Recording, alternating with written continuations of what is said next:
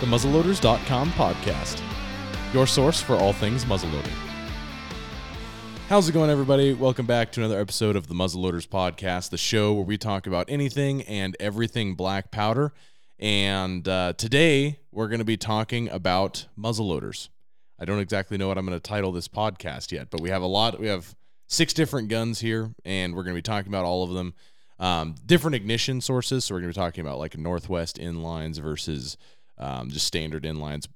The focus of today is going to be different actions. Um, so you have break action, bolt action, side lock, all that kind of stuff. Kind of talk about some of the pros and cons to each of those actions. That's the ultimate goal. But um, I am joined by Nate today. So uh, how you doing today, Nate? Hold the phone. Hold the Here phone. at muzzleloaders.com, we're going to talk about muzzleloaders. I know. it's What? it's revolutionary. this, we're trying to be we're pioneering this right now. We're going to talk about muzzleloaders on the Muzzleloaders podcast. So to answer your other question, I'm doing fantastic. good, good. That's awesome. I know that uh, this is we're right in Cyber Week. It's Friday, so almost over. But uh, Insane. yeah, just insane busy, and that's awesome. It's a blessing. Job, you know, yep. job security. We're really thankful for all you guys that have um, just continued to be faithful to our company over you know the last. Geez, how long is it? How long have we been in business? 2012 or something. So 10 years almost. Yeah. Yep. So wow, yeah, that's awesome. Um, thank you guys so much. But uh, yeah, honestly, I I really excited to talk about these muzzle loaders and um, you know, They've just they come a long do. ways. huh? They've just come a long ways. They have. We have side locks in front of us, and we have, you know, an HTR in front of us. So it's it's kind of the full spectrum of muzzleloader technology. Yep. Um. So yeah. Uh. Let's go ahead and kick things off, Nate. Um. Let's start at the beginning. Do you want to grab that side lock over there? At the beginning. Well, when I was just a young lad, we. Uh, oh, oh, sorry. You mean the rifles? you know, back when I was a boy, I saw I saw my first muzzleloader. And it was grand. So one thing I want to make sure we're doing is describing everything in great detail for our audio listeners because this is a podcast after all. We do record it. There's a video version, um, but I want to make sure that we're recording it in good detail for all of you guys. Um, so basically, we have a side lock, and uh, this is going to be like our first ignition source of the day. Uh, we have basically we have side locks, plungers, uh, break action, bolt action, fire stick, northwest in- ignition inlines, and then like the Vortek striker fire. So different types of ignition, how they came about, how they work, all that kind of stuff. So uh, when you go back, side locks are kind of I mean, there's obviously match locks and underhammers and all that kind of stuff. We're not going to really get into a lot of the fine, detailed old stuff today. Um, but we'll start with side locks because those are still really commonly used for hunting purposes and shooting purposes and all that kind of stuff. Yep. And uh, Nate, was as someone who's had a lot of experience hunting with side locks, uh, why don't you go ahead and talk about some of the advantages and disadvantages of using a side lock ignition? Well, you know, as far as advantages go, there's not a ton. One- thing I will say is that you got uh, adequate spring pressure, which is Mhm. phenomenal. You know, you don't have to worry about that. Um, usually with a side lock, uh, depending on what kind of ignition source you're using, whether it's a number 11 or a musket cap. but those typically have plenty of spring pressure to set that off, which is always great because then you don't have to worry about um, you know resetting your hammer eight or nine times to because usually Yeah. after the first time the deer's gone. So yeah, for sure. it doesn't take up much noise. yeah. I really like the fact that you have a set trigger on most side locks. Um, Not Mhm. all of them, but you know, A lot of the Hawkens will have them. yeah. This one in particular, this Hunter, this is a this is a Lyman signature Great Mhm. Plains Hunter, and it does have a, a set trigger right high here. end. Basically, your set trigger is when it's when the uh, hammer is cocked back. There's a trigger in the rear. You can pull that set trigger, and then that turns your front trigger into a hair trigger, and then um, that allows you to just touch it off and be a little bit more precise. So Mhm. yeah, absolutely. So I definitely say that's an advantage depending on what kind of newer um, rifle you're using. You know, sometimes the triggers are non-adjustable and whatnot. So um, that's definitely an advantage on those. Uh, disadvantages, you know, you just got a lot of elemental play in where your musket cap or number 11 cap is. Just um, can easily get wet. You know, typically when I'm hunting with a side lock, I usually tuck the whole ignition source under my armpit and carry kind of cradle the gun. But if you've ever seen how much Nate sweats, I'm not sure if that's really accomplishing the purpose. Eh, well, I you know I wear layers, so ho- hopefully that keeps the sweat. yes. but But yes, I is- yeah, I totally agree. I think trying to you know your moisture contamination is a huge concern when you're Mhm. hunting with a muzzleloader, Yeah. especially a flintlock. Yep. Um, Oh yeah. yeah, even more so than a percussion cap. Um, And a flintlock is technically still a side lock, but Yeah. uses Mhm. flint instead of a number eleven or, or musket cap. So. Yeah, a flintlock's even more precarious. You Yes. know, when it comes to that sort of thing. especially if you accidentally hit something and pan opens and you lose all your hmm your four F powder. Yeah. Yeah. Yeah, and you want to be able to, you know, yeah, it's just tough. It's tough when it's, you know, it's amazing when you think back to like early, you know, Revolutionary War times when the weather's bad. That's all they had. You know, Yeah. it's like if the if the weather was bad, they couldn't just go back inside, get a percussion cap, you know, ignition, and then just head back out. You Yeah. know, they had flintlocks to try and get it all done with. But with that, there is a certain dynamic that's just fun. I mean, Mhm. there's just a The very challenge. traditional and just the mental process behind that. You just have to be so much more aware of your rifle and and what you're doing with it. You know, you can't just go trudging through the trees and Mm-hmm. you know, I've seen people like use their rifle to push stuff out of the way, like Yeah. branches and stuff out of the way. Mm-hmm. It's just like, uh, yeah, you can't do that with a muzzle loader. So No. it's just the whole mental game behind it is just really fun because you have to process so much more information. Like, okay, For sure. do this and keep this tucked under here and cover that, and you know, it's just the mental game's really fun. Yeah, and I mean, let alone the fact that you have one shot you have to try and get it done Mhm. with, because you know you have speed loaders, you can try and get a quick second shot, but ultimately, you have one shot to get it done. Yeah. You know, you can't just take a shot, put another shell in, and take another shot. You know, Yeah. it's like you have one shot, you got to make sure it counts. You got to make sure, and there's so many aspects of uh, challenge, like with a flintlock in particular. Like if there's a little bit of moisture in there, if you know your flint isn't quite sharp enough, if your frizzen is kind of worn down, it's like there's all kinds of things that can go wrong when you're hunting with a flintlock, which is I'd say that's you know a, a hindrance in practicality, but like you were saying, a benefit when it comes to um, if you want to be traditional, if you're looking to Mhm. challenge yourself, if hunting with a centerfire and killing something at you know 400 yards is just too easy, then you know using a flintlock and trying to get within 50 with all of these other variables in place is definitely could be a pro for a lot of people. You know, Well, that's definitely a goal of mine next year. yeah. Flintlock. Which one did you want? Yeah, you said you wanted to try out the the PA pellet. That what we're thinking? Yeah, maybe. I don't know. Haven't decided Just yet. go super traditional. You know. There you go. Build a kit. That's right. Build, build my own rifle. Kentucky long rifle. That's right. Yeah, it could happen. Could Yeah. happen. Oh, absolutely. I actually come up with the time. I it might just have to do it. So yeah, because you have so much time already. Yeah, no. exactly. Yeah. That's the problem. Yeah, that's kind of what I was thinking. Is I really wanted to build a kit. I really want to build a pistol. I want to Mhm. build a trapper Mhm. pistol for rendezvous and doing pistol competitions and stuff, Mhm. um, just for myself. But it's like, man, finding the time to build a kit, yeah. and you know, it's like, when's that ever going to happen? Yeah. in all of my copious amounts of spare time. Yeah.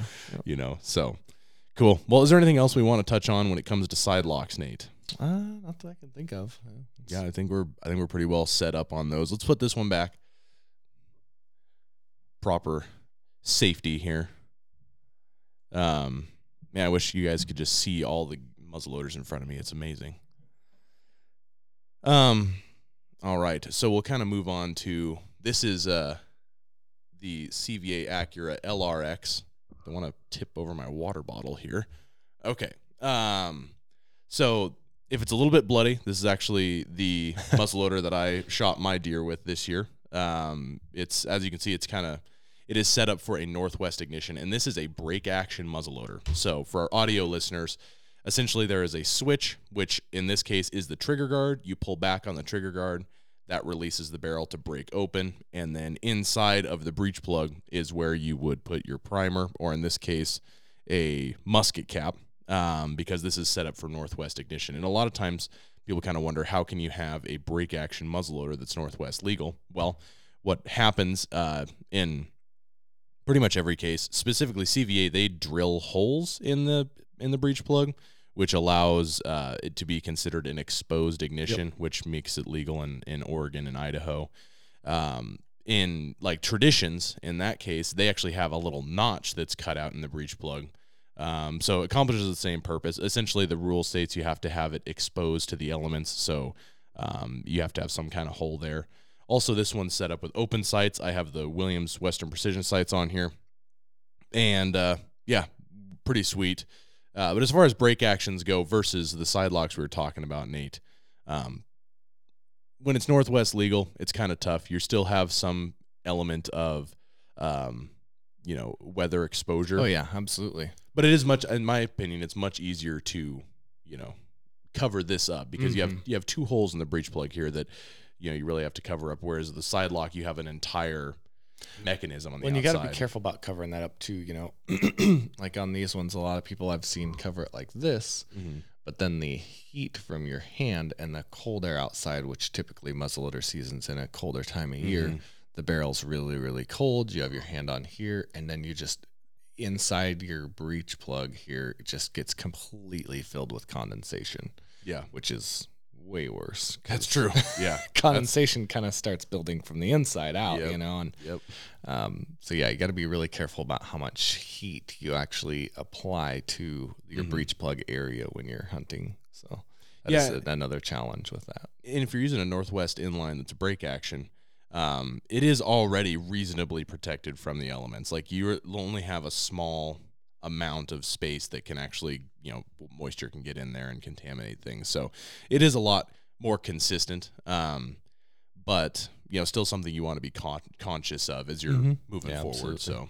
So, um, and a break action in of itself, it allows you to have everything in line. So with a side lock, your hammer comes down, strikes the nipple or the frizzen or, or whatever you, you know, if you're using a flintlock or a percussion, and then that spark has to travel through a fire channel into the side of the barrel and Mhm. ignite the powder that way. So it's a little bit um, more of a It's a little more finicky. yeah, a little more finicky. Just Whereas a slight bit of delay. Yes, yes. Whereas like an inline, everything is in line, you Yeah. know, hence the name. So, um, and you can kind of just get everything ignited pretty consistently. Honestly, like I, I shot this muzzleloader many, many times and didn't have any misfires or anything like that. Even with musket caps, I was using the RWS musket caps, which um, are really hot. They're a Mhm. really good musket cap. So. Um, yeah, Northwest legal break actions, you know, probably your most consistent way to go if you're going to be hunting in the Northwest and you don't, you're not necessarily wanting to be traditional. You just kind of want something that's effective. Um, it's a really good setup for Northwest users. So Yep. Yeah, absolutely. cool. Sounds good. Well, there anything else on this one, Nate? Ah, I think we're good. I think we can just that, pass yeah. it on. We want to get to some of the really exciting stuff later on. So.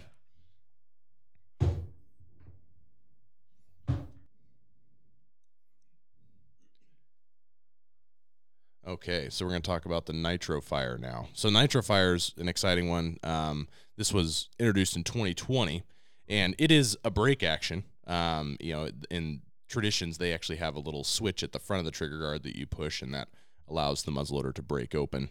Um, what's different about the Nitro Fire versus other break actions is uh, instead of having a breech plug and you know your tradition, you know your tradition. Oh, I say traditional. It's kind of a bad term to use, but you know your your standard um, break action muzzleloaders. They'll have a breech plug and a place to put the primer and all that kind of stuff. The Nitro Fire uses a fire stick ignition, which is already pre-measured into like a little orange capsule. I don't have any on here with me. That's that was stupid of me. I can see them; they're sitting right over there, but that's okay. We'll we won't worry about it. Maybe I'll put a picture up or something.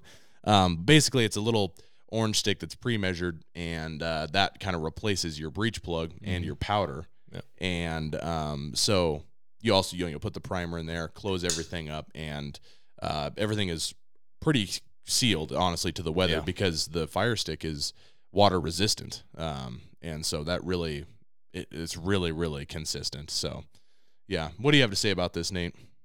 Just a really unique design, really cool. Um, I think they really thought of a lot of stuff when they built this rifle. You know, it's got the the bigger hammer, um, Mm-hmm. so that and it's ambidextrous, so either side. Uh, you know, you can put whatever scope on there and not have any issues trying to get to the hammer, which is Mhm. just really well thought out. I love the the accuracy that we got with it was absolutely phenomenal. Just Mhm. a really cool, uh, cool design, and like like Darren said, you know, very weather resistant as far as everything's just sealed up, quick reloads. Mm-hmm. You know, just a lot of advantages to the nitro fire. And that being said, it's not legal in every state, but that's that's Yeah. a different different podcast.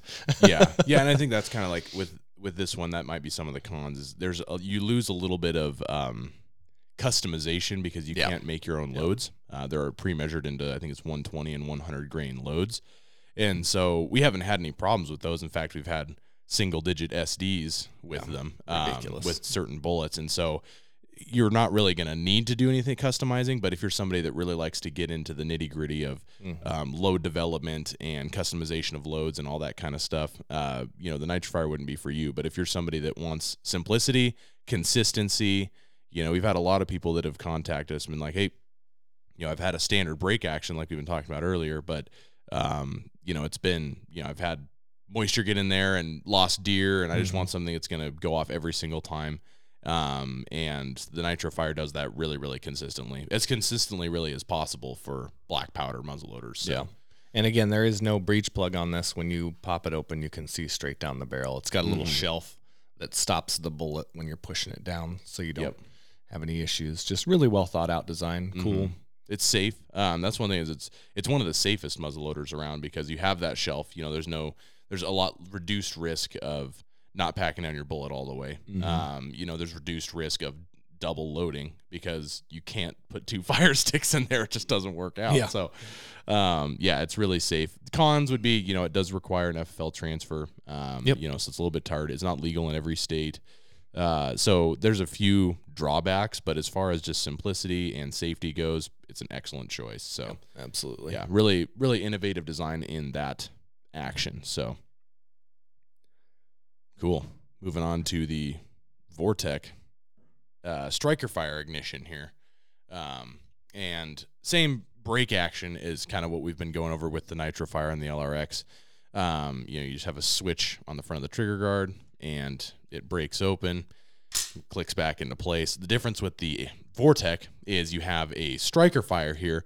So basically, it's a little slide um, on the rear grip, I guess is what Yeah. you'd call it. Kind of where the hammer would go, only lower. yeah, where the hammer would go, and you would you push it forward to cock it, and then in order to decock it, you just push a little button on the slider, and it slides back into the safe position. So, um, it is a lot more safe than a hammered ignition, and uh, also if it's you know if you have a scope on, much easier to cock. Um, you know if it's cold, you have gloves on, easy to slide up. Mm-hmm. So there's definitely some advantages to this ignition here um, versus just like standard hammered ignition. Um, and really, that's all. I mean, there's really not a huge amount of drawbacks to it either. Um, Yeah, yeah, it's a very efficient design. Um, yeah, not a lot of drawbacks, like you said. there's not no, and I've spent a lot of time behind this muzzleloader right here in particular, and been really impressed with it. I think it uh, been it's performed really accurately. Um, we actually have uh, a video on it too. So shooting, I actually think we have a couple videos where we've it's been featured too, Mhm. like shooting our pellets and stuff like that. So yeah, really really impressed with it. Um, the striker fire ignition is pretty exciting. Pretty happy with uh, you know not a whole lot of con- not a whole lot of drawbacks there. So. Cool. Well, uh, anything else you want to talk about with this one? It's all good stuff. Not really, not really a lot of controversy when it comes to the Vortek. So, Yeah, it was one of my original uh, original rifles. You know, I shot um, shot a Thompson Center side lock starting off, 54 caliber, mm-hmm. and then kind of went to the Vortek next. Uh, not the striker fire ignition, obviously. It was like the first gen Vortek, but Yeah. So yeah, great rifles. It is. It is absolutely. And um, actually, they so I, we have Northwest Vortek striker fires in stock now, Mhm. um, and they weren't available for a long time. And I'm not sure. Maybe you know, Nate. Are they making them again, or is, is this like a limited thing that they did with those? No, they are, they are um, discontinued after that. So Okay, so this was like a limited thing of Northwest ones, and yeah, By the time this podcast comes out, they might be gone. Yeah, it's true. it could be. Yeah, they just they can't be converted. Um, I would Yep. say that's that's probably one negative thing is they can't be converted because um, I don't really know why they just can't. They they have like a the way that they're designed. They had like a flat face. They just don't have a- can't. they just can't. Okay, just don't stop asking questions.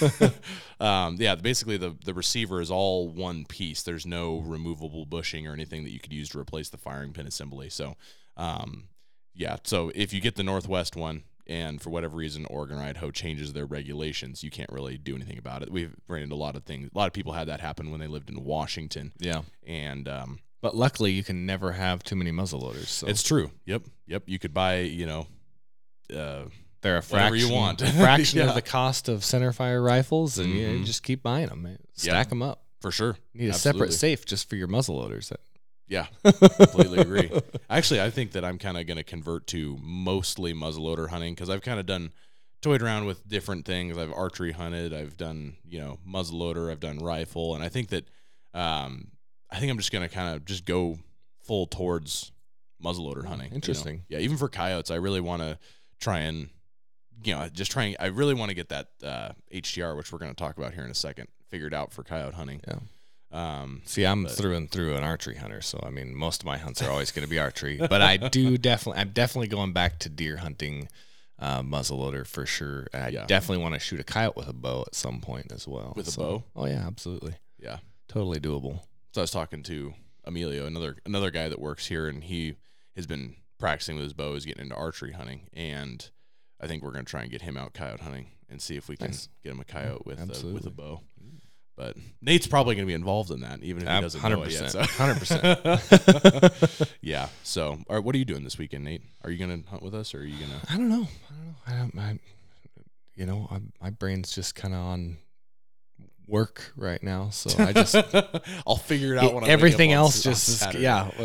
In January, ask me again, and I might have some plans for the future. But yeah, for sure. Um, cool. Well, uh, let's go ahead and talk about the HTR. Um, and I realized we totally missed one. There's one. Uh, there's the plunger, which we'll talk about after the HTR. yeah, I was noticing you didn't bring that in today. Yeah, I have it. It's just not on the table. So I brought go- it. I just I'll have to go grab it here in a second. So let's go ahead and talk about the HTR and then like so basically bolt action muzzle loaders. Um, so it's gonna have the the Paramount series, the um, uh, Remington 700. There's quite a few bolt action muzzle loaders, and honestly, bolt action in and of itself is not as convenient as break action. Um, Yeah, I would say.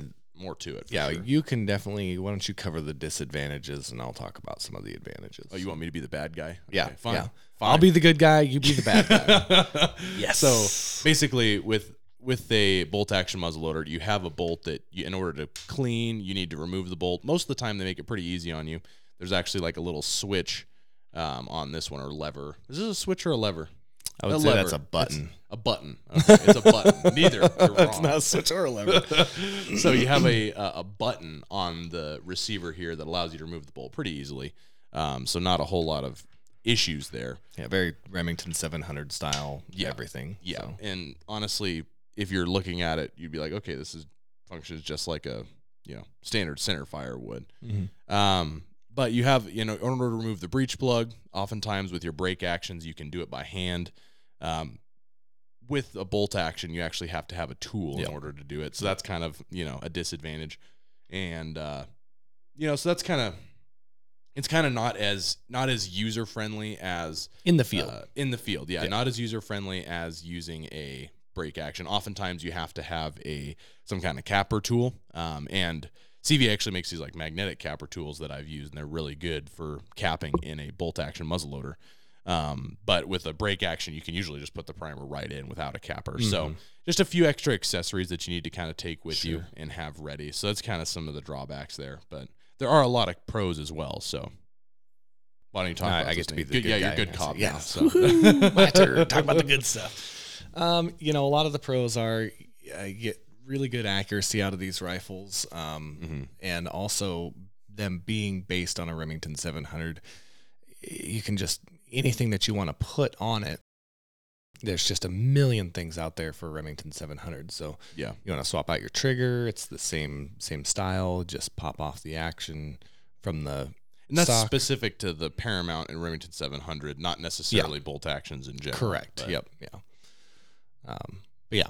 So uh, you've got that. The threaded muzzle on them is is phenomenal, which they're starting to incorporate. Playing footsie with me under the table? not not on purpose. I was repositioned. Excuse me. me. Excuse me. Accidental. Excuse it's okay. um, but yeah, so just as far as accessories go, it's really easy to outfit. Um, you can throw it in any Remington 700 stock. Again, this is Paramount specific, uh, that's- like I said. But yeah. But, like, I mean, really, the Paramount and the Remington 700 are kind of most of your bolt action muzzleloaders, aside from, you know, Mhm. most of your production bolt action muzzleloaders. So there are others out there, um, you know, but right now, at least, those are kind of the deal. And they are compatible with most Remington 700 stuff. Like right here, we have our muzzleloaders.com Remington 700 short action rail. Mhm. And, you know, so it's like, it's really easy to find, you know, just about everybody under the sun has Remington 700 Yes. stuff. So, absolutely. Yeah. So, and I think that, uh, you know, large rifle primer ignition, which is what this has, um, we can talk about that a little bit too. Here, let's go ahead and put this down. This is really heavy. Heavy. you didn't list Uh-oh. that in your disadvantages. Oh yeah, that's true. Yep, it's it is it is heavy. Um, but uh, large rifle primer ignition allows you to. Um, it's very interesting how it works because it has it's hot, but it is not as abusive as like 209 primers, Mhm. and so it ignites the powder more uh, evenly without displacing it, and so that allows you to have better SDs and stuff like that. Which if you're using a standard Magnum break action muzzleloader, is not that big of a deal. But when you're using a bolt action, you know that's a super Magnum that's going to be shooting to four or five hundred yards with. It's actually going to matter a little bit because you know a difference of 50 standard deviation really matters when you're shooting that distance, especially with a muzzleloader. Yeah, huge. yeah, yeah, for sure. Um, and you know, I mean, we could even get into a lot of a whole bunch of other stuff when it comes to muzzleloaders, like pellets and all that kind of stuff. But um, let's go ahead and do plungers. Okay. Okay, so what we have here is a plunger style muzzleloader, and um, there aren't. This is not very popular anymore. um, of all of the designs, this one's probably the most outdated. You know, um, just because it has a lot of the same disadvantages as like a side lock and a lot of the disadvantages of a bolt action and Yeah. you know there's not a huge amount of advantages other than you get to use an inline um, which is a little bit of an advantage as far as Sure. consistency of ignition um, but what you're looking at right now is Darren's first ever muzzleloader. I bought this when I was 14 years old and hunted with it, and uh, you know, it, it gets the job done. It looks used. it looks it looks used. It looks used um, because it has been used. But now that I work here and I can, you know, I have access to a lot of the marketing guns and stuff, then I get to just kind of hunt with an LRX or you know whatever. So um, it's kind of nice. But as far as plunger style ignition goes, um, you know, Nate, well, I can play the bad cop again if you would like, and you can. Well, why don't you just describe it for our listeners? Yes. Oh, good call. Good call. Um, so basically, a plunger style ignition is an it's an inline muzzleloader, so there's no side lock or anything like that. Um, but what it is is it has a bolt in in the. Boy, how do I describe this? The so receiver. basically, you have the barrel, and the barrel looks like it goes the full length of the muzzleloader, but it does not. Um, the barrel stops. You have a little cutout here, which is um, where your nipple and where your breech plug and this little bolt and everything is. So you have a, and then the rest of the barrel is like hollowed out for this bolt to slide along. Mhm. So what you do is you have a little lever here. This is a lever. Is this a lever? Or That's a lever. this is a button. Okay, it's a lever. so you pull this lever back, and that co- that brings the entire bolt mechanism back and cocks it. And uh, there's a spring at the very back that is putting tension on the bolt. And um, as soon as you pull the trigger, the entire bolt mechanism slides forward, and there's like a little, um, I mean, it's like a bump on the front of the bolt. It's like a, Mhm. it's a striker. It's the part that actually makes contact with the um, percussion cap. And then that there that ignites the percussion cap, igniting the powder, sending the bullet out the barrel. You know, the rest is kind of all history. But that's what a plunger style is. So a lot of the cons are here. I mean, it's it's just a lot of hassle in order to clean. You have to remove, you know, this and all this stuff in order to even just clean the muzzleloader. If you get a, uh, you know, if you put bullet down the barrel without putting powder, you know, it's it's just kind of a hassle. Um, and if you need to clean it in the field for whatever reason, you have to take all these extra tools with you. Um, and so honestly, that's the main disadvantage of this is just a lot of inconvenience surrounding the ignition and inefficiency, you Yeah. know, extra moving parts that don't need to be there. Um, and kind of hence why we moved on to break action muzzleloaders, which are Yep. much more efficient in my opinion. So, User friendly. Yeah. Um, Nate, I'll let you talk about some of the pros. Um, Sure. Give me the the difficult one on this one. I see. what pros? yeah. No, I'm just kidding. Um, you know, you get decent accuracy out of them. Mm-hmm. um, because you have the the heavy bolt with the really heavy spring behind it, it tends to go off every time. I mean, you probably have never had any failed have not. ignitions on that. Yeah, Yeah. Honestly, because like got the this is- whole mass of the bolt striking the the number eleven cap. So- Yeah, and it's it's number eleven percussion. Like you can this has a conversion to do musket cap, but I always use number 11s, and I n- I don't remember ever having a misfire either. Mhm. Um, because You use the magnums, number eleven magnum. yeah, I think so. Yeah, it's been a, it's been a while since I've used this one. I bet. but yeah, I believe it was the number eleven magnums. Um, so yeah, I mean that's definitely a pro. yeah, sure. yeah, absolutely. and then just the fact of it being an inline, like as far as effectiveness between this and a side lock, you're going to have much more consistent ignition with this because Mhm. it's an inline versus a side lock. So, um, it's it. still easier to clean than a side lock. so, Exactly. yeah. So if, it, if as far as efficiency goes, if it's between this and a side lock, you're probably going to get more efficiency out of this. But if it's between this and a break action, the break action is definitely the more efficient of the two. So, um, and that's why you know break actions have kind of become the future, and I don't really see anything replacing that as far as just your standard muzzleloaders because it's just so efficient. I don't know. You know, they say history repeats itself. We'll probably see a plunger again at some point. No, we're gonna go back to matchlock. yeah, like yeah. this is the new This is the you new know? thing. Check it out. So yeah, um, but honestly, yeah, this is this is on the show as just because it's my first muzzleloader. I kind of want to show you guys. So humble Pride. beginnings. Yeah, I think I spent a hundred dollars on that muzzleloader when I bought it. So How much I spent on my Vortek? really, but you bought yours used, right? Yeah. Oh, okay. Yeah, Buy yours brand new. I, I did. I actually bought it from Oh, muzzleloaders.com. Oh. before I, before I worked here. Well, look at that. yep, and we don't uh, we don't carry that muzzleloader anymore. It's been discontinued. But um, yeah, just a little bit of history. So But if you wanted to buy it from Darren, he would probably sell it for a grand. So it's- uh, I don't know. I might never sell it. Might- it might be priceless. there you go. put Could it be on collectors. eBay. I'll sign it. I'll Collector's sign it. Put it on edition. eBay. That's right. There you go. Collector's edition. It's Oh, an antique, Yep. old plunger style Yes. antique. Yes, and um, honestly, I think that overall, each of these muzzleloaders have their application. Yeah. Um, you know, Absolutely. traditional. If you want to be traditional, you know, there's break actions of various different levels of difficulty. Um, bolt actions. You know, the bolt action I think is probably one of the more intriguing ones for me, just because there's so much intricacy and so many things that you can Mhm. do with it. Um, if you listen to our our uh, load development podcast that we did a few weeks ago, we talk all about how to do load development, how intricate and, and finicky sometimes it can be to try and find the right load, which is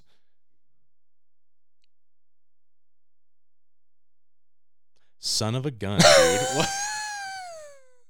Gosh. Mm, just when you like get into a roll. I know, right? You like just looked at me for a second. Snapping at me. Oh.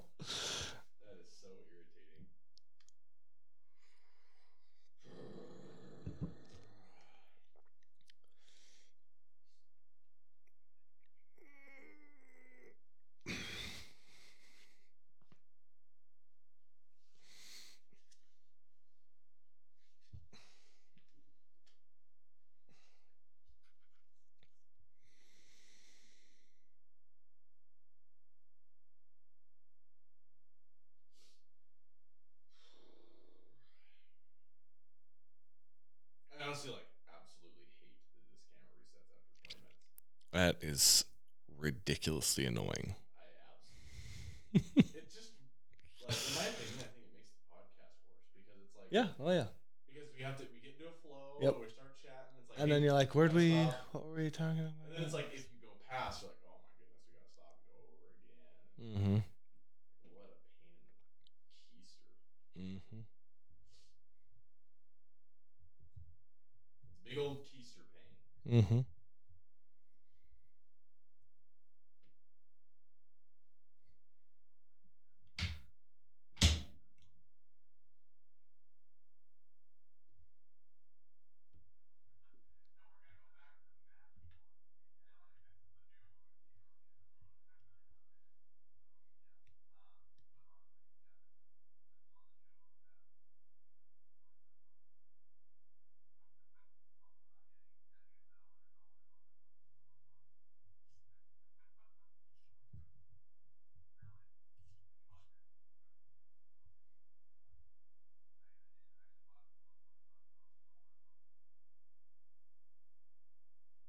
Okay.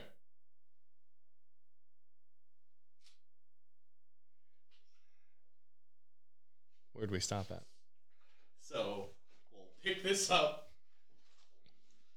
with you kind of like reaching over and setting this down and saying, that's how much I spent on my Vortek.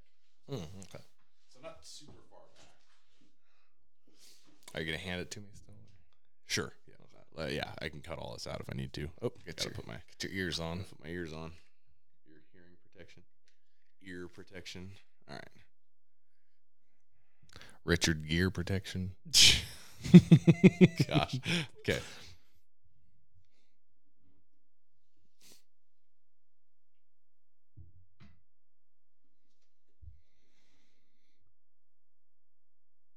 Spent a hundred dollars on that, eh? No. Watch it. Let's try this again. I thought you were gonna say. No, he said that's how much I spent on my Vortek. That's where you got to pick it up. Because you already said you spent hundred bucks on it. oh my goodness. This that's dysfunctional. Okay. Dysfunctional. Okay.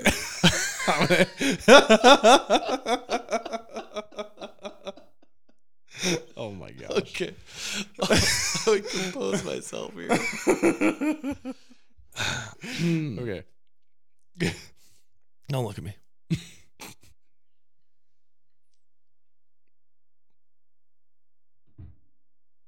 That's how much I spent on my Vortek. Yeah. You're like on the verge of breaking when I looked at you. You're like, it. It's like that's how much I spent on my Vortek. oh my gosh. Okay. oh wow. All right. I Gotta take a breath. All right. Okay. Get through this.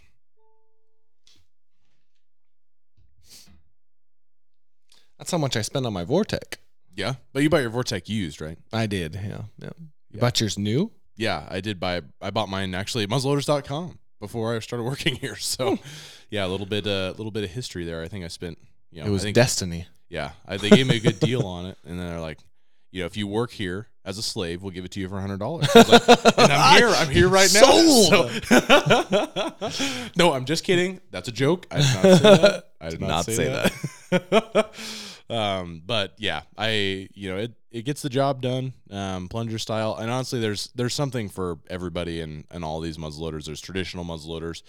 Um, some of the ones that I think are most intriguing are the the new ones like the bolt action super magnums because there's so much uh, intricacy and so much you know that you can do with them to make them precise and you have to really Potential. yeah potential you have to do a lot of load development and um, that's really fun in my opinion. Um, Absolutely. but for someone who just wants to get out and do some hunting and not really have to concern themselves like for if muzzleloader season's just an extra season for you to, or to extend your season then you know something like the NitroFire would be right up your alley because it's so safe so simple and um, you know it's perfect for that. So that's what i really like about muzzleloading now is um, you know if you go back to the 70s, you know, you really just had side locks. Yep. Um, and then in the 80s, started introducing inlines. And where we're at right now, muzzleloading is just, I think, at its, at its peak because there's something for everybody. Yeah. And, you know, if somebody, there's, if you're into anything in the outdoors, then there's some sort of correlation that you could get into with muzzle loading, and Sure. um, I think that's something that a lot of people don't really realize.